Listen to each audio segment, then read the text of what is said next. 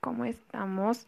Muy buenas tardes, noches, días, a la hora que ustedes me estén escuchando. Este es un nuevo episodio, el número 9. Ya nos falta solo uno para terminar, imagínense. Bueno, de este podcast llamado Volver a los 80 y aquí su anfitriona Ana Zambrano. Y como siempre, bienvenidísimos a todos, a todas del país o ciudad que me estén escuchando. Bueno, les voy a introducir al tema de hoy. Y en el episodio número 9 vamos a tratar de la tecnología. Así que primero les daré a conocer tecnología y para que sea más interesante el último les voy a dar películas. Bueno, es decir, cine, ¿no? Bueno, comencemos. Para 1980, el ser humano ya había logrado poner satélites en órbita e incluso había llegado a la Luna. Se había desarrollado las redes de comunicación, el Internet más parecido a lo que se conoce hoy en día, nació en esa. También los ordenadores o computadores personales.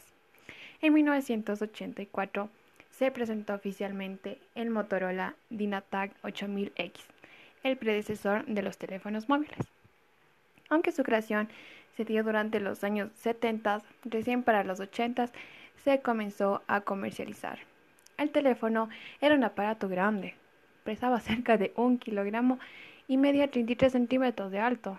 Además, su batería duraba alrededor de una hora de comunicación o hasta ocho horas de espera. Ya que en 1981 Honda presentó el que muchos consideran ahora el primer GPS funcional, el Electro Giro 14, aunque como tal mm, no tenía una conexión satelital. Llevaba un giroscopio para definir la dirección que se seguía.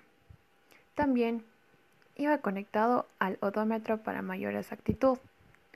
Lo que cambiaba era un punto lumínico que se movía acorde a las lecturas de los sensores. Ya para finalizar y cerrar con broche de oro, podemos ver que en 1986 Wick fue el primero en integrar en un auto de serie una pantalla de este tipo. El auto que lo llevó fue el Wick Riviera. Dicho sistema era bicromático y podía controlar funciones como el aire acondicionado, mostrar cuánta gasolina queda en el tanque, rastrear nuestro camino e incluso darnos un diagnóstico del motor y desgaste de frenos. Sí, todo eso en los 80. Pero bueno, espero que les haya gustado este episodio y les espero para el cine.